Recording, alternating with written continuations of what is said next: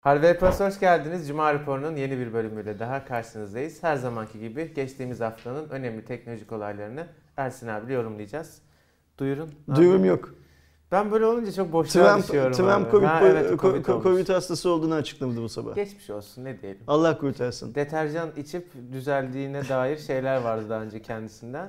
Ya deneyebilir çamaşır yani şu an kendisi için çamaşır deterjan değil mi? Doğru. Allah kurtarsın. Yani sadece kendisi için deneyebilir. Allah bütün dünyayı da kurtarsın. Amin. Amin. Trump'tan gayrı tüm dünyanın kurtulması önemli. O zaman direkt başlıyorum. Lütfen girelim, hızlıca girelim. Hızlı bir Cuma raporu olsun. Tamam. Yazıdan öyle çok aşırı haber yok ama bakalım ne kadar uzun sürecek.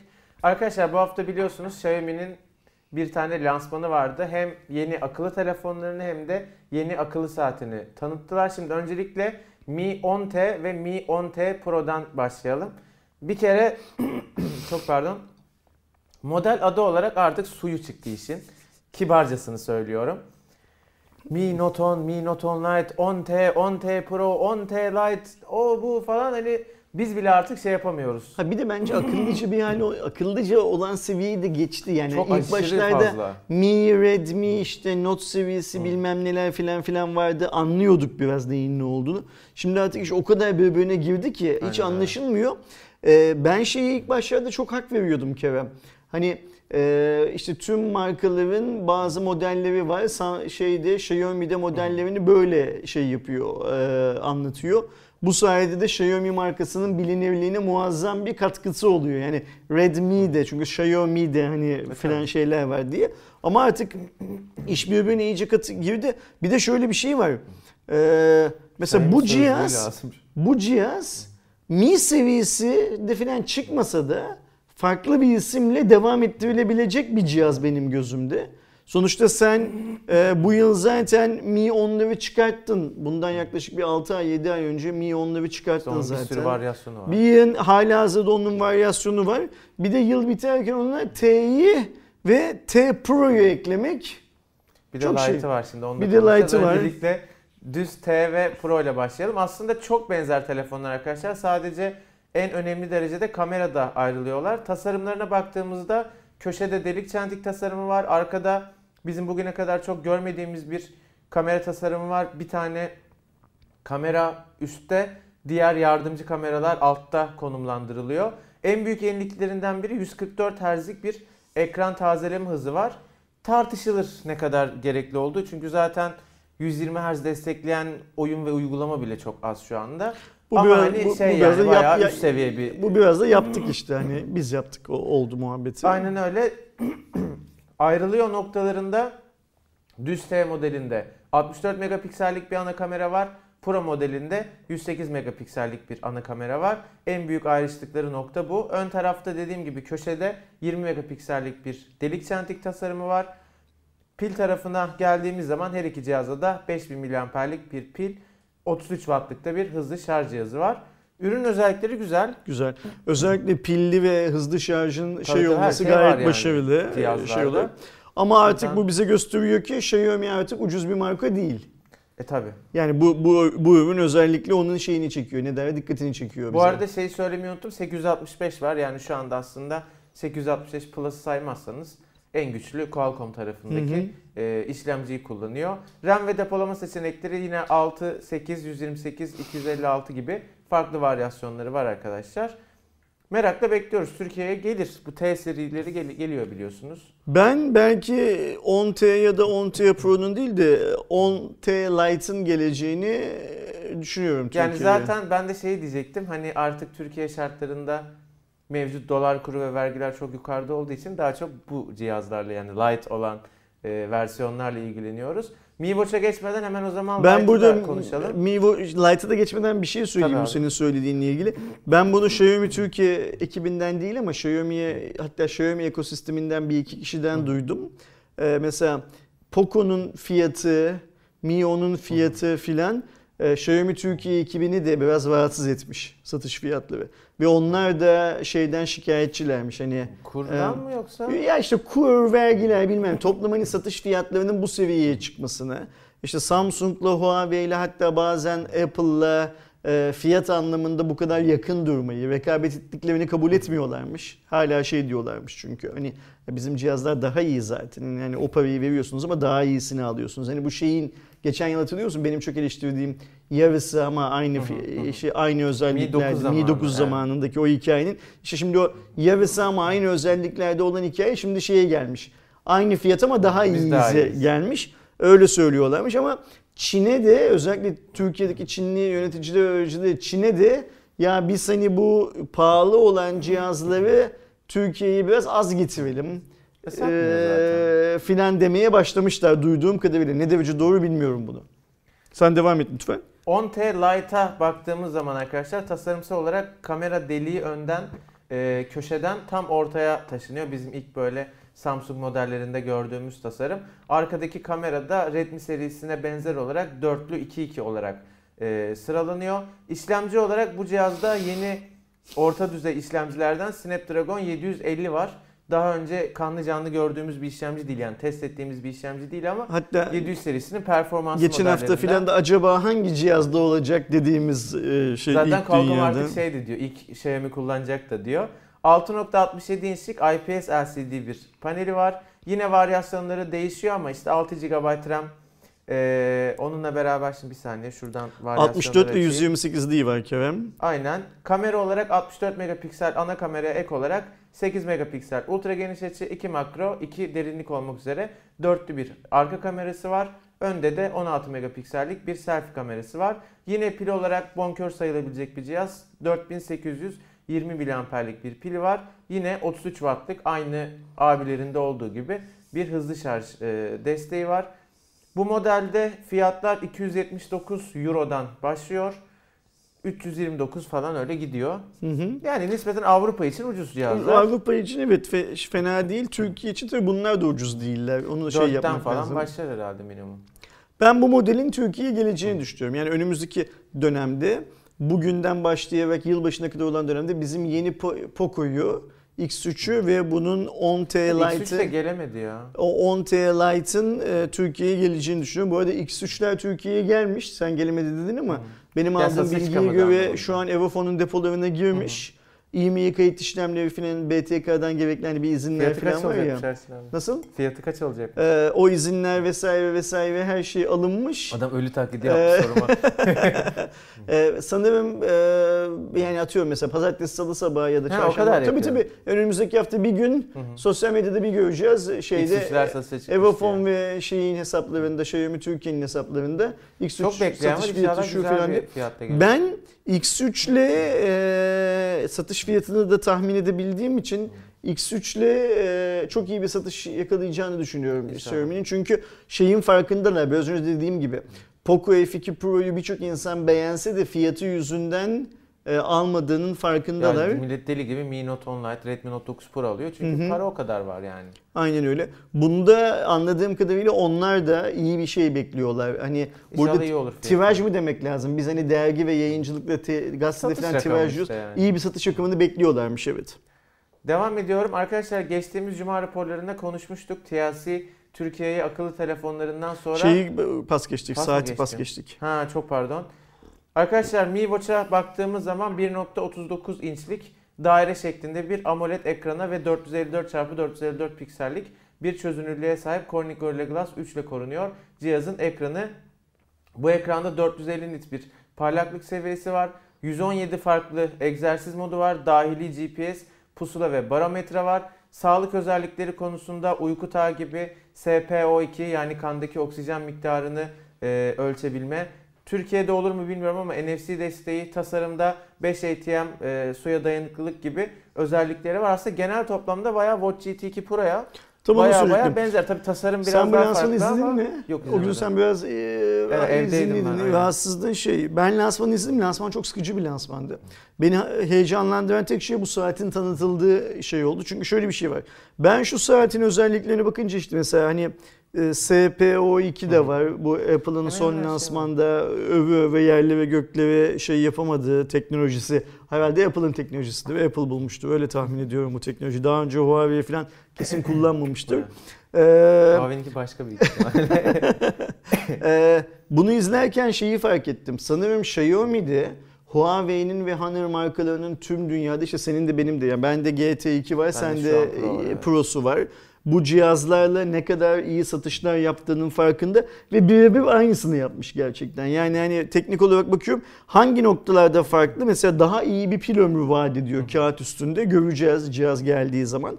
Mesela bu senin söylediğin işte uluslararası modelindeki NFC desteği, yani Türkiye'ye gelen de olacak mı? Mesela ben bu tarz şeyleri biraz bozuluyorum Kerem, yani NFC çok büyük bir destek değil öyle. Ya koy evet yani ya. Telefonlarda... Ki şeye mi, geçenlerde NFC için ayrı model yapmışlar. Aynen öyle yani telefonda da böyle işte Çin versiyonunda NFC var, Avrupa'da yok ya da tam tersi Avrupa'da var, çok Çin'de yok. Şey ne diye bunu yani bu kadar hayatımıza sokuyorsun yani, varlığıyla yokluğuyla bizi konuşturuyor. Olsun, kullanan kullanır, kullanmayan kullanmaz, o seviyede olması aynen lazım. Öyle. Ben bu saati eğer Türkiye'de Xiaomi fiyatlarıyla piyasaya çıkartabilirlerse eğer, şimdi seninle geçen hafta da konuşuyorduk, konuyu yine Huawei'ye getireceğim. Dedik ya hani bu saat inşallah piyasaya çıktığı zaman Huawei bu saati GT2 kesmez dedik. Yani GT2'yi end of life yapmaz, piyasadan çekmez. Şimdi Xiaomi eğer bu cihazı Türkiye'ye getirirse Huawei bunu pazardan çekemez artık. Evet. Fiyatlar ne kadar bir bölüne rakip olursa lazım olsun ve bu son kullanıcının müthiş işine yarar şey anlamında. Ben bu saati merak ettim. Umarım en kısa zamanda gelir ve bir kıyaslama yapma şansı yakalarız şeyle, Watch GT2 ile. Valla Xiaomi'nin saatleri son dönemde bayağı Türkiye'de çıktı. O yüzden umutluyuz yani çıkacağı yönünde.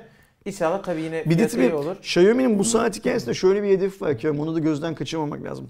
Mi Band'i dünyada o kadar çok ve o kadar iyi satıyorlar ki orada tabii ki kazançları çok az. Zaten ürün çok ucuz. Evet. Yani çok az bir para kalıyor. Milyonlarca satıyorlar ama bilançolarında karlılıkta çok fazla bir etkisi olan bir ürün değil. Şimdi o Mi Band kullananları yavaş yavaş biraz daha pahalı ürünleri upgrade ettirmeleri lazım ki aynı öyle kar marjları şey olsun, yükselsin. O yüzden de bu saat stratejik anlamda da önemli bir saat. Bence Xiaomi'nin son bir yıl içerisinde falan yaptığı en doğru hamlelerden bir tanesi bu. Çok merakla bekliyorum o yüzden ne olacağını. Bu arada arkadaşlar Android falan değil, tamamen Xiaomi'nin kendi yazılımını kullanıyor. Kendine has bir işletim sistemi var, onu da ekstradan belirteyim. Geçiyorum bir sonraki haberime. Bizim geçtiğimiz Cuma raporlarında konuştuğumuz, kısa bir süre önce aslında akıllı telefonlarıyla Türkiye'de gördüğümüz TCL, bence asıl işi olan televizyonda da artık Türkiye pazarında var. Hatta dünyada ikinci sıradalar TV konusunda. Başta Amerika ve işte Çin pazarı olmak üzere çok ciddi bazı pazarlarda iyiler satış anlamında. Türkiye'de önemli olan konu yerli üretimle girdiler ve bir diğer güzel olan konu bunu saklamıyorlar. Bazı markalar ya işte Türkiye'de üretildiği bilinmesin o işte şey yapıyor falan biliyorsun diye. Biz burada yani burada dediğim iş için konuştuğumuz insanlardan bazıları bize geçmişte ya bu ürünün Türkiye'de üretildiğini söylemeyin, yazmayın, paylaşmayın. Hatta şey hani şey döneminde Sayın Cumhurbaşkanı yerli ve milli şeyine vurgu yaptığı dönemde birçok Türkiye'de üretim yapan teknoloji markası o rüzgarı bile arkasına almaya cesaret edemedi. Çünkü iş dönüp dolaşıp Türkiye'de üretiliyorsa bu kalitesizdir gibi bir şeye gelecek algı diye. Var. Bu adamlar kafadan yani bu adamlar dediğim işte TCL ve Bilkom kafadan biz Türkiye'de yerli üretimle satacağız bu ürünleri diye girdiler. Bence bu güzel bir iş ahlakı. Bence de ki yani Türkiye için de güzel bir şey böyle yerli üretim olması.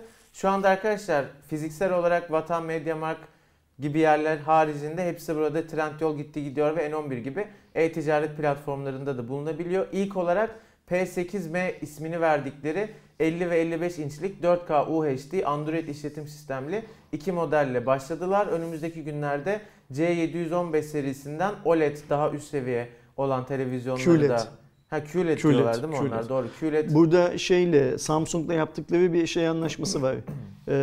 Lisans anlaşması var. O yüzden QLED teknolojisini TCL'de bazı ürünlerinde kullanabiliyor. Şu anda 50 inçlik modeli 4.899 lira, 55 inçlik modeli de 5.799 lira fiyatla Türkiye'de satın alınabiliyor. Biz böyle fiyatları iyi deyince bayağı bir yorumlarda şey kalktı ya iyi mi işte Vestel falan varken diye. Ya orada biraz ürün kıyası yaparken şimdi dümdüz bakmamak lazım. Ben hep cehaletten yakınıyorum ya yine cehaletten yakınacağım. Şimdi televizyon sektörü Türkiye'de ikiye bölünmüş durumda. Bu arkadaşlar bunu bilmiyorlar. Nasıl ikiye bölünmüş durumda? Yerli markalar ve yabancı markalar diye ikiye bölünmüş durumda. Bu adamlar yerli üretim yapsalar bile yabancı marka. Bunu unutmamak lazım ve şöyle düşünmek lazım. Bir ürünün kalitesi de aynı değil ki. Bu cihaz yurt dışından geliyor olsa bu fiyata satılamayacak. O yüzden yerli olması bu anlamda önemli. Ucuz mesela, hani insanlar ucuzluğu be, ya nasıl ucuz işte o fiyata Vestel var diyor, yazmışlar ya yorumun altına. Mesela ben birisine şey yazdım. Mesela birisi de şey demiş, o fiyatı alacağım ama Samsung alırım demiş mesela. Samsung'un hangi inçini alıyorsun mesela o fiyata ve aldığın inçin özelliklerini, onları da bir yazsana, onun üzerinden tartışalım dedim. Arkadaştan ses seda çıkmadı, 2 gün oldu. İnşallah bir dersinde çalışıp yazarsa tartışalım. Şimdi fiyat bazında bakarsan şeye, ne derler, olaya, bu televizyona verdiğin fiyatı dünyanın herhangi bir yerinde evde alabilirsin. Bu mümkündür. Yani hani bu itirazın yok değil mi? Yani nereden aldığına öyle. Abi. Ama benzerleriyle kıyaslamak lazım. Muadilleriyle kıyaslamak ya lazım. Philips mesela 55 inçte yeni 2020 modeli kıyaslayacaksak 1000 lira falan yukarıda kalıyor.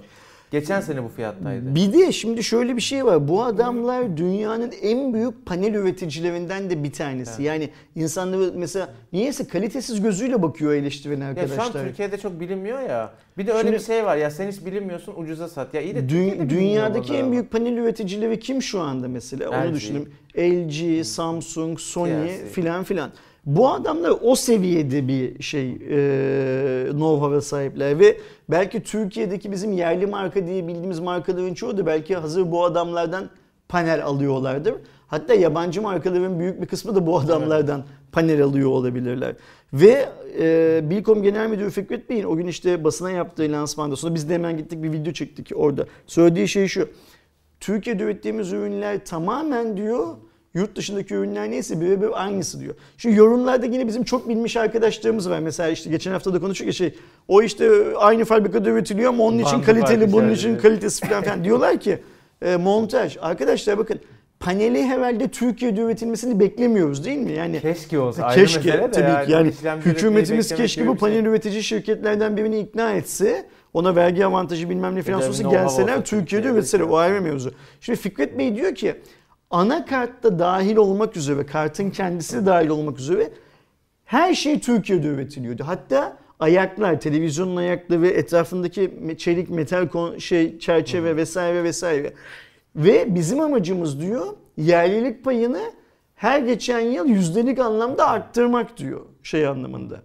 Eğer hani birisi çıkıp diyor Türkiye'de bizim şu anda bunun yurt dışından getirdiğimiz, üretemediğimiz kısımlarını üretirse ondan da almaya şimdiden talibiz diyor. Yeter ki TCL ondan alabilirsin sertifikası versin. Yani benim kullandığım ürünle Türkiye'de bunu üreten adamın aynı kalitede olduğunu sertifikasını versin. Hatta böyle bir şey var olursa biz Türkiye'de üreticiyi Çinli ile tanıştıralım. Buradan oraya da ithalat yapsın, ihracat yapsın adam, göndersin ürünlerini diyor. Şimdi adam bu kadar açık anlatırken neyin ne olduğunu, İnsanların kalkıp o sadece montaj filan demesi cehaletten başka bir şey değil. Ulan o montaj da öbürü ne yani, hepsi montaj. Ya işte biraz şeyde iyi fiyat deyince çok böyle abuk iyi fiyatlar. Ha ne bekliyordunuz yani, dolar olmuş bilmem kaçtı.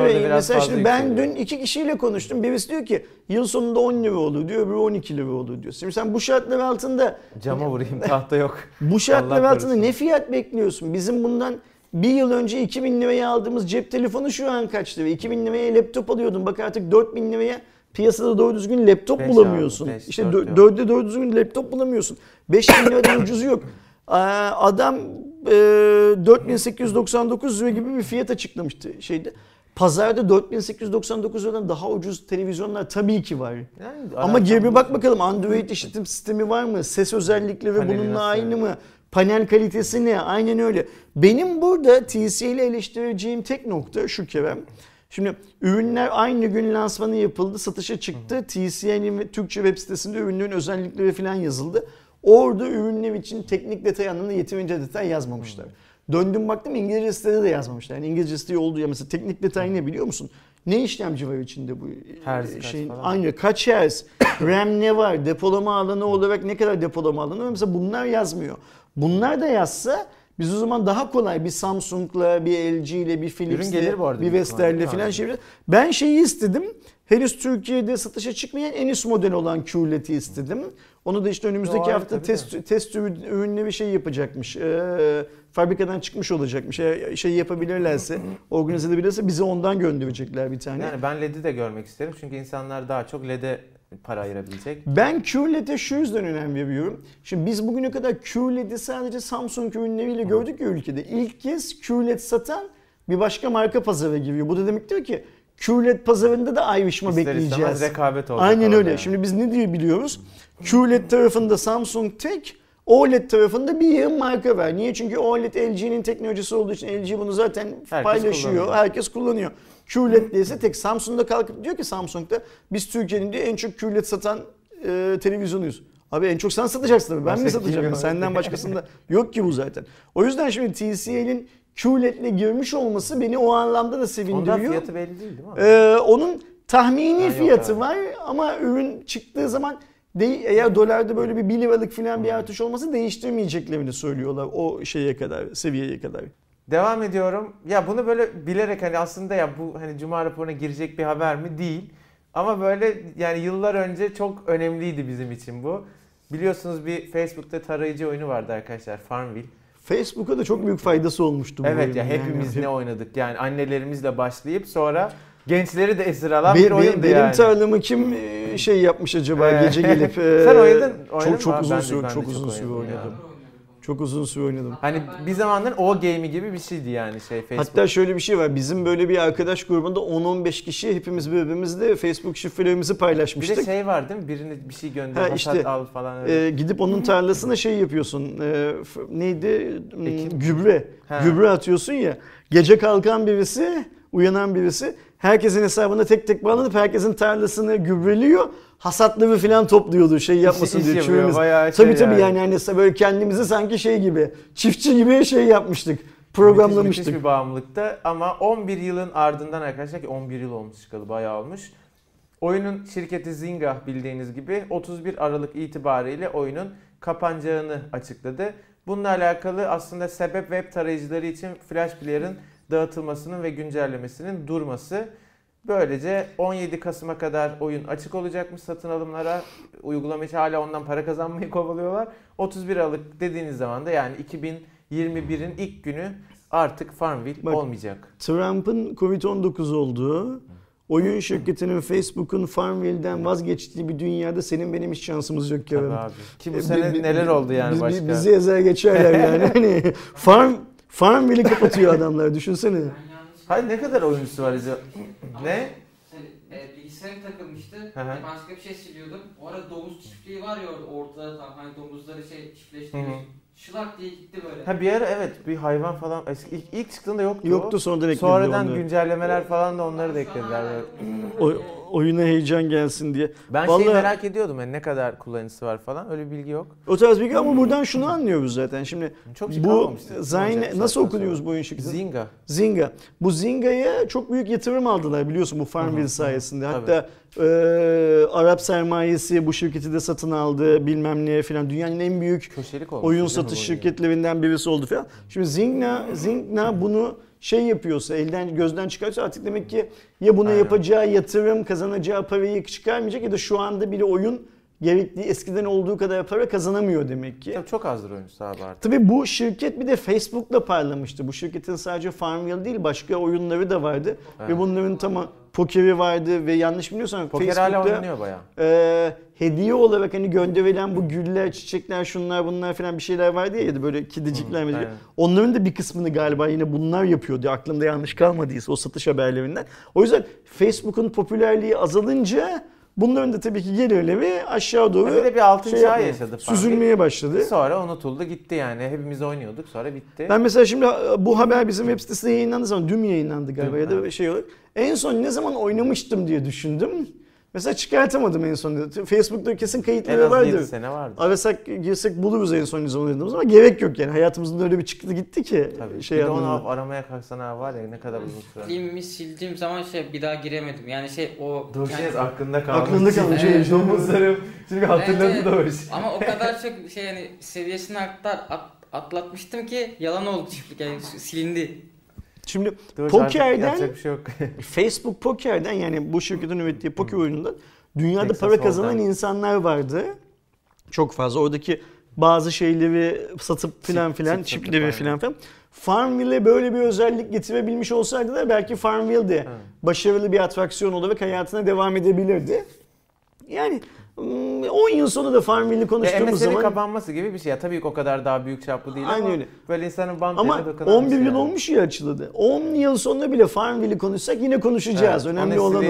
Yaşayan konuşur. Aynen öyle. Arkadaşlar biliyorsunuz Amazon geçtiğimiz günlerde Prime servisini Türkiye'de kullanıma sunmuştu. Biz de Cuma raporunda konuşmuştuk. Şimdi ilk kez Türkiye'de Amazon Prime Day'i yapacaklar. 13-14 Ekim tarihleri arasında. Prime Day nedir diyecek olursanız, Prime abonesiyseniz size özel indirimler, bazı fırsatlar vesaire sunacak. Burada indirim süresi boyunca işte Bosch, Bose, Fairy, HP, Koton, yani hem giyim, hem teknoloji, hem temizlik. Her kategoride. Her kategoride belli başlı ürünlerde. Şimdi ne ürünlerin şu anda ne olduğu belli, ne indirim oranları dünyanın belli. Dünyanın hiçbir yerinde zaten o gün gelmeden fiyatlar belli olmuyor. Sadece böyle bir gün düzenleyeceklerini ve bugünün dediğim gibi 13-14 Ekim tarihleri içerisinde olacağını söylediler. Bence bir, yani Amazon Prime'ı bayağı üye olduğu insanlar bizden gördüğümüz kadarıyla. Bir bakın. Çünkü Amazon iyidir bu zaten konularda. Şimdi şöyle bir şey var. Bence Prime satışlarının açılması ve ilk Prime Day'in bu kadar kısa sürede yapılması Amazon'un bu işten ne kadar iyi randıman aldığını da gösteriyor. Şunu istiyor Amazon. Yani. Abone olanların çoğu hala şey içinde, 30 günlük deneme süresi içinde. Devam ettirirsin. Aynen öyle. Yani adamlar, yani aboneler hiç para vermeden daha çok fazla bir şey kazansınlar ki ilk döngüleri geldiği zaman, ilk para verecek duruma geldiği zaman o 8 lirayı vermekten kaçınmasınlar. Süper bir strateji. Sadece elektronik ticaret anlamında değil, her iş için süper. Yani abi kütüphane artık 8 lira öyle değersiz hiçbir şey. Kütüphane işletsen, cami işletsen, gelen müşterinin tekrar gelmesi için bir havuç koyman lazım ya. Aynen öyle, süper bir hikaye. Ne olursa olsun. Ve ben tahmin ediyorum ki hani böyle teknoloji ürünü falan gibi değil de mesela ben bir Amazon canlı yayını yaptım. İzledin mi o canlı yayını? Yani orada İzmir'den galiba katılan, zaten canlı yayını yapmamıza neden olan bir öğretmen arkadaşımız vardı. Adını unuttum, kusura bakmasın. Ben diyor geride bıraktığım bir yıl içerisinde diyor işte Hepsiburada'dan üyeliğini sildiriyor. Hepsiburada diyor 10.000 liralık alışveriş yapmışım diyor. Bunun içinde diyor mesela bulaşık makinesi deterjanı var diyor. Evet, ve sorun bulaşık makinesi deterjanından artık çıktı diyor. Artık tuvalet kağıdını bile internetten alıyor. Ben tahmin ediyorum ki Amazon bu indirimlerde böyle hayatımıza çok dokunan bulaşık makinesi, tuvalet kağıdı, çamaşır makinesi, temizleyicisi filan gibi bir şeylerde öyle bir fiyat koyacak ki ortaya. Bakkallar filan bile şaşıracaklar. Bu adamlar bu fiyata bu ürünü nasıl sattılar? Abi Amazon'da özellikle Prime'de, çok özür dilerim lafını tam sonunda böldüm. Şöyle bir şey oluyor. Şimdi normalde internetten bir şey alırken insan kendi kendine lan ne zaman gelir acaba falan diyor. Amazon'un bu konuda bence iki tane çok iyi yaptığı şey. Biri bir tıkla alışveriş. Kart gir, şifrenin son 3 hanesi, telefon kod falan yok. Bir kere tanımlayınca ben dün mesela bir şey aldım. Basıyorsun, tamam siparişiniz tamamlandı. İşte Prime'sa yarın elinde olur diyor. O kafayla akşam tamam diyorsun, alayım. Tıklıyorsun, yarın gerçekten de geliyor ya. Buna alıştığın zaman gerçekten tuvalet kağıdında, deterjanında verirsin. Zaten şöyle bir hikaye var Kerem, hani bu şimdilik galiba sadece Amerika'da kullanılan yine düğmeler var ya. Düğmelerin mantığı da aynen bu aslında. Sen aynen Coca-Cola düğmesi alıp buzdolabının üstüne koyuyorsun. Dolapta Coca-Cola bittiği zaman basıyorsun. Ertesi gün geliyor. Şimdi bizim insanımız biraz anlamıyor. Yine o yayında Amerika'dan katılan bir arkadaş vardı. Onu izledin mi sen şeyde? Yok, onu izlemedim. Amerika'dan katıldı bir arkadaşımız, sağ olsun, zaman ayırdı. O dedi ki ya ben bunu biliyordum da anlaşılması açısından çok iyiydi. Ersin Bey dedi burada da getirir kapıya bırakırlar dedi. Yani hani kapıyı çalıp ürünü teslim etmekle falan. Evet, orada öyle şeyler. Oranın, Amerika'nın yapısı buna çok uygun şey olarak. Mesela Türkiye'de biz hani kargo şirketi geliyor, kimlik sorar, bilmem ne yapar filan muhabbetler. Orada öyle bir kapıya gelip böyle, hatta sen iadelerin orada varsa. Orada kargo çalma suçu diye çok böyle büyük bir suç sayılan şey varmış ya, sen demiştin galiba. Bazı eyaletlerde var. Bir de orada şöyle bir şey, iadelerini de sen oraya koyuyorsun. Çünkü sana etiket veriyor ya, etiketi üzerine yapıştırıyorsun. Sana yeni ürün getiren adam iadeni de alıyor, götürüyor. Benim bundan 2 yıl önce Intel İngiltere'de çalışan bir kadınla tanıştım. Bunu daha önce anlattım galiba. Cuma raporunda mı anlattım? Kadın şöyle bir şey söyledi. Bak, 2 yıl önce Berlin'de İFA fuarında bir akşam yemek yiyoruz. O gün tanıştık. Ben dedi yaklaşık 2-3 yıldan beri dedi hiç alışveriş yapmıyorum dedi. Hiç alışveriş yapmıyorum dedi. Ben böyle samimiyetine güvenerek kadına şey dedim, yani hiç dedi alışveriş yapmıyorum dedi. Ne kocam ne ben şeye gitmiyoruz. Shopping çıkarttık hayatımızdan dedi. Ki evdeki kedilerin ihtiyaçları da dahil olmak üzere her şey. Peki affedersin dedim, yani kişisel kıyafetler, hani işte çoraptı, iç çamaşırıydı, bilmem neydi filan gibi şeyler dedim, nasıl çözüyorsunuz? Ne giydiğimiz belli dedi.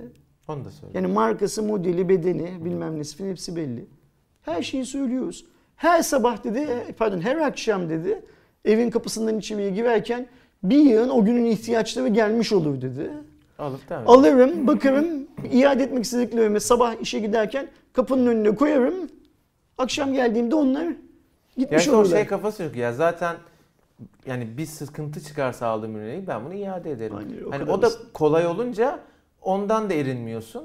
Bence şey, yani hepimizin hayatı buna evriliyor. Ben hayatımda ilk kez işte bulaşık makinesi deterjanı, çamaşır makinesi deterjanı filan gibi şeyleri internetten sipariş eden insanları bu bizim şirkette tanıdım. Birlikte çalıştığımız arkadaşlarımızı da gördüm. Sonra aniden olmasın diye ben de yapmaya başladım. Orada şimdi, fiyat konusunda çünkü bir avantaj olabiliyor. Aynen öyle yani, mesela işte Mustafa şey diyordu bana, abi sen de şu bulaşık deterjanından al. Bak işte bu Migros'ta atıyorum 10 lira. Hepsiburada kargo dahil bunu şimdi bize yarın ya da öbür gün 8 liraya teslim edecek bilmem ne filan diye. Mustafa kovalıyordu bu hikayeyi. Ben de şey yapıyordum, Mustafa ile birlikte alıyordum. Şimdi mesela Amazon da bunu sağlar hale geldiği zaman işte kısmen biz de elimizi eteğimizi tamamen bu mağazalardan alışveriş yaparken çekeceğiz. Bir de şey çok önemli bak. Yine o yayını yaparken ertesi gün bir arkadaşımız tweet attı. Onu da kulaklarını çınlatalım. Abi dün sen yayın yaparken sipariş verdim. Bugün sabah saat 10'da geldi. Ürünüm geldi. 14 saatte Amazon teslim etti diyor. Ya gece saat 10'da falan. Bana dün verdiğim şey siparişiniz yola çıktı diye gece mesaj geldi. Yani orada bir çalışan bir sistem kurmuşlar ama ne yapmış yani, bilmiyorum. Amazon'un sistem, Amazon'un kendi deposuna alışveriş yaptığı zaman uyumuyor. Çünkü bak ben gece yayını saat 8.30'da açtım. Sabah herhalde hemen çıkıyor, yola geliyor. 9.30'da yayın bitti. Arkadaşımız Twitter'da diyor ki isteyenler girsin baksınlar şeyde. Yayın sırasında senin yayını izlerken sipariş verdim. Sabah saat 10'da teslim ettiler bana. 12 saatte mi 14 saatte mi ürünüm geldi diyor. Bu muazzam bir şey. Evet. Biz diğer elektronik ticaret sitelerinde 10-12 saatte siparişiniz alınmıştır, yola çıkmıştır bilmem ne filan gibi. Kargo verilince seviniyoruz. Seviniyoruz aynen öyle. Bir gün içinde kargo verilirse. Değişiyor falan ama genelde böyle. Ya işte bu biraz da şey, diğer e-ticaret sitelerin de seve seve buna götürmek zorunda kalacak. Yani buna yakın bir hizmet vermek zorunda kalacak. İşin güzel tarafı bence asıl o. Bu arada hem bunun hem TNC videosu için bir şey söyleyeyim. Mesela bu yaptığımız canlı yayında çok kalabalık bir izleyici grubu izledi sağ olsunlar. Bizi tanımayan gelenler Amazon reklamı yapıyorsunuz filan gibi şeyler söylediler. O canlı yayında da söyledim. Burada tekrar söyleyeyim, belki Amazon'dan birisi izliyordur da duyarlar. Eğer dünyanın en büyük alışveriş sitesi ve sahibi dünyanın en zengin adamı olan alışveriş sitesi, biz o yayını yaparken büyük bir ihtimalle bizim ömür hayatımızda kazanacağımız paradan daha fazlasını, sadece ben değil yayını izleyenlerin tamamının da ömür hayatımız boyunca kazanacağımız paradan daha fazlasını sadece kar olarak cebine indiren bir şirketten bahsediyoruz. Hardware Plus YouTube kanalında reklam yapma ihtiyacı duyarsa bizim kapımız sonuna kadar açık böyle bir şeye. Bazı influencerlarla çalışmışlar, ben şaşırdım. Öyle mi? Prime reklamı yapmışlar şeyden, Instagram'dan falan. Ha bizi de yapabiliriz. Keşke yapsak ama yani. Aynen öyle. Ya Amazon o kadar reklamı yapması kolay bir şirket ki. Yani rahat söylersin Netflix yani. Türkiye'ye girdiği zaman konuşuyorduk Netflix için ne yapabiliriz filan diye. O günüm hatırlıyorsun yani. Herkes fikrini söyledi. Ben arkadaşlar dedim Netflix büyük bir ihtimalle dünyada bir dakikada bizim YouTube kanalımızın ya da o zaman bizim dergimizin ömrü hayatı boyunca sağladığı izlemenin 10-15 mislini sağlıyordu. Biz Netflix'e gidip ne satabiliriz sizce dedim proje olarak. Yani Netflix'in Hardware Plus dergisiyle ya da Hardware Plus'ı bakın. İşte Türkiye'nin satan gazetesi. Hürriyet atıyorum o zamanlar. Hürriyetle ne işi olur? Çünkü Hürriyet'in ulaştığından da çok daha misli daha büyük bir şeye ulaşıyor adam zaten kendi yaptığı yayında. O yüzden tabii ki fikirlerimizi önerelim Netflix'e ama hani Netflix'ten bir cevap geldi gelmedi, toplantıya gidelim bir şeyler konuşalım filan diye kendimizi de çok yormayalım dedim.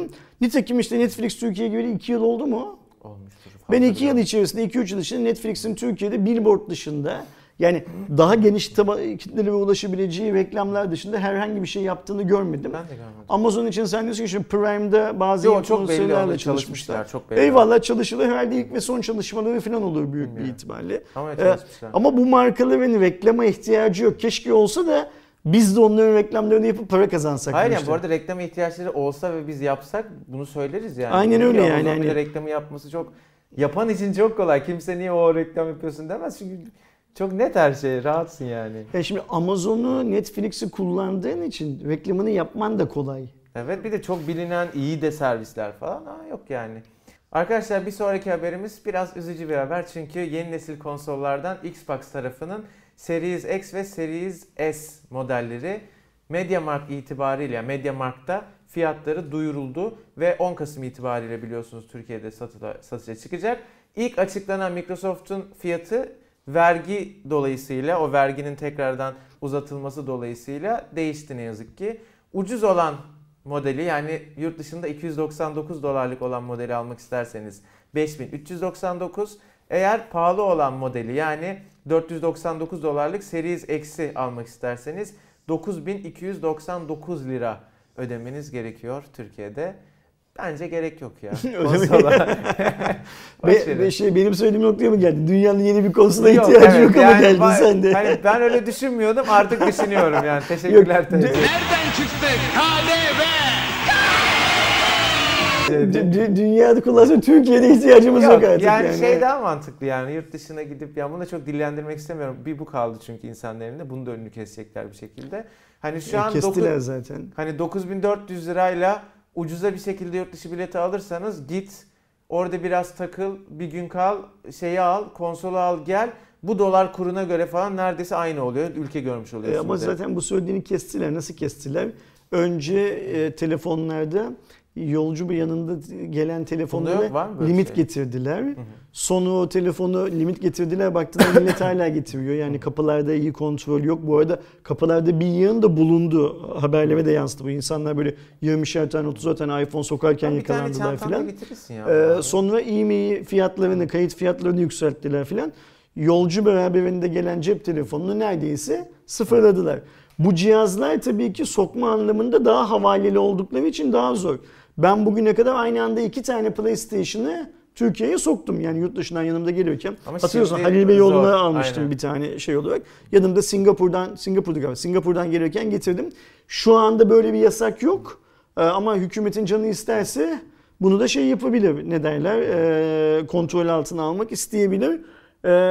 Benim de önerim, siz yurt dışına gitmeyecekseniz bile yurt dışından gelen birini bulun. Yani bu paralar verilmez. Yani tamam, ben şey diyorum, dünyanın yeni bir oyun konsoluna ihtiyacı yok diyorum da benim dememle olmuyor bu işler zaten. Alacak olan adam alacak zaten ama 9000 lira da yani vermeyelim. Ya yazık, günah. Ucuz olan versiyon asgari ücretin 2 katından fazla ya da işte 2 katına falan denk geliyor diyelim.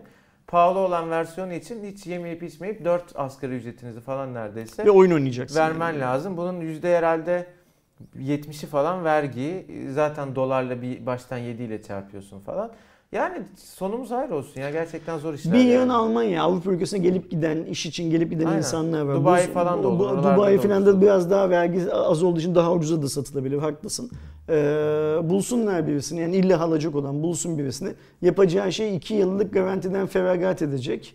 Bir yıl zaten çoğu ülkede garanti var ama şimdi Dubai'den aldıysan bozulursa Dubai'ye gönderme şansın falan yok zaten. Ürünler değil yani. Onu söyleyeceğim. PlayStation'ın da Xbox'ın da bugüne kadar bozulduğunu duyduk ama çok duymadık. Evet. Yani bir cep telefonu kadar falan duymadık. Bekleyin, seride bir sıkıntı olacak mı olmayacak mı? Hani kronik bir sıkıntı. Bir de bunlar şimdi cep telefonu elinde olduğu için düşürüyorsun bilmem ne, bozulma bunu koyuyorsun diye ve duruyor zaten sadece. O yüzden bozulma oranı da çok düşük.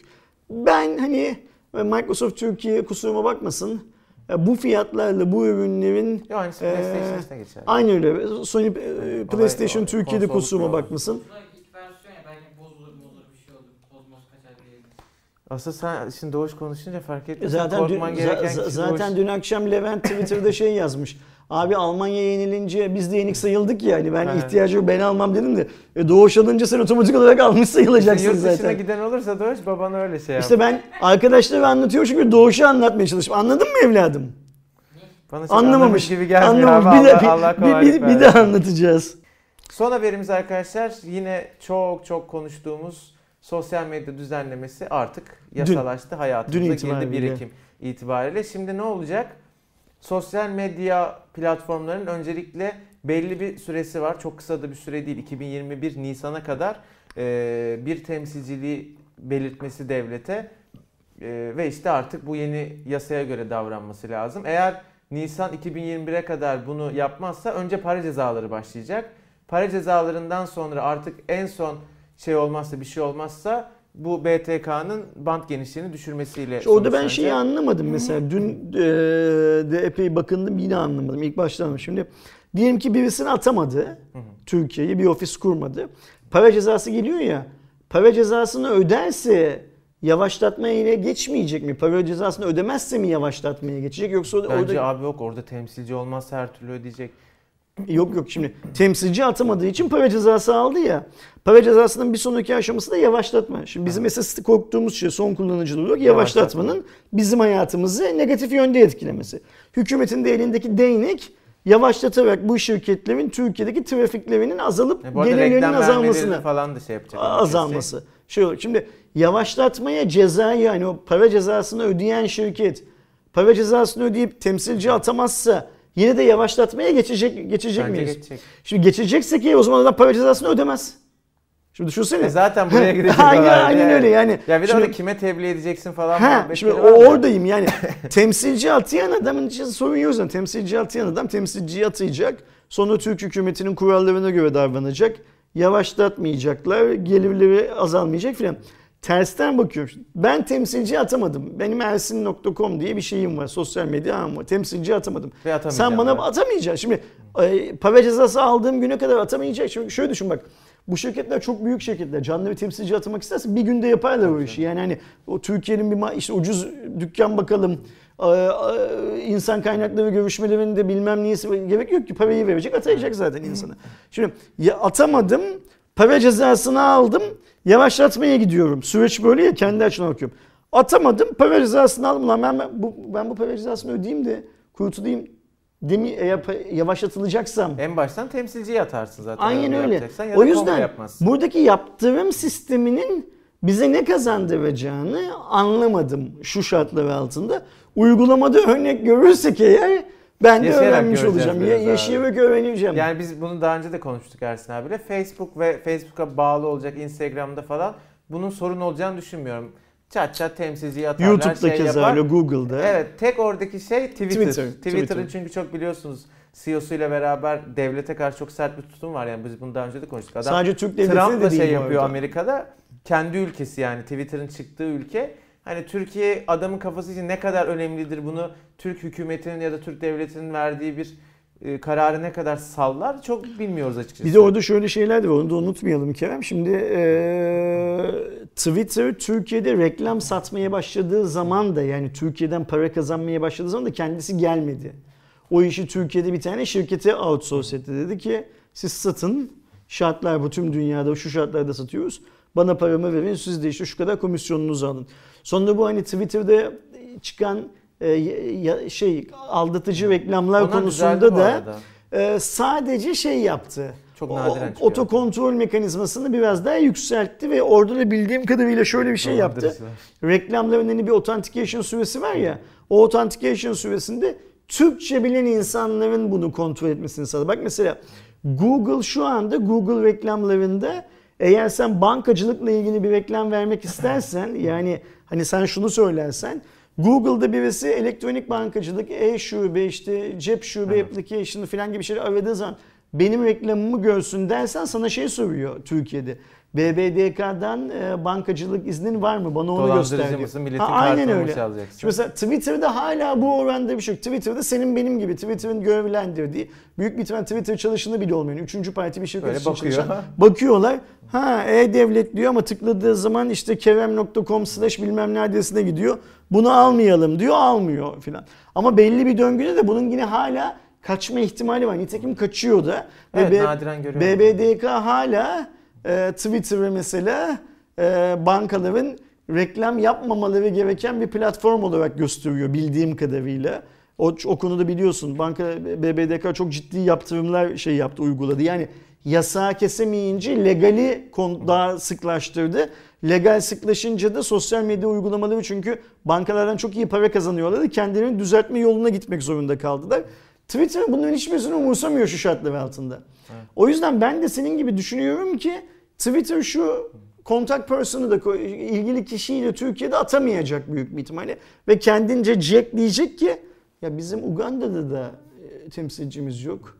İşte Japonya'da da yok, sizde de olmayacak. Avusturya'da da yok, Türkiye'de niye olsun gözüyle bakıyorum diyecek.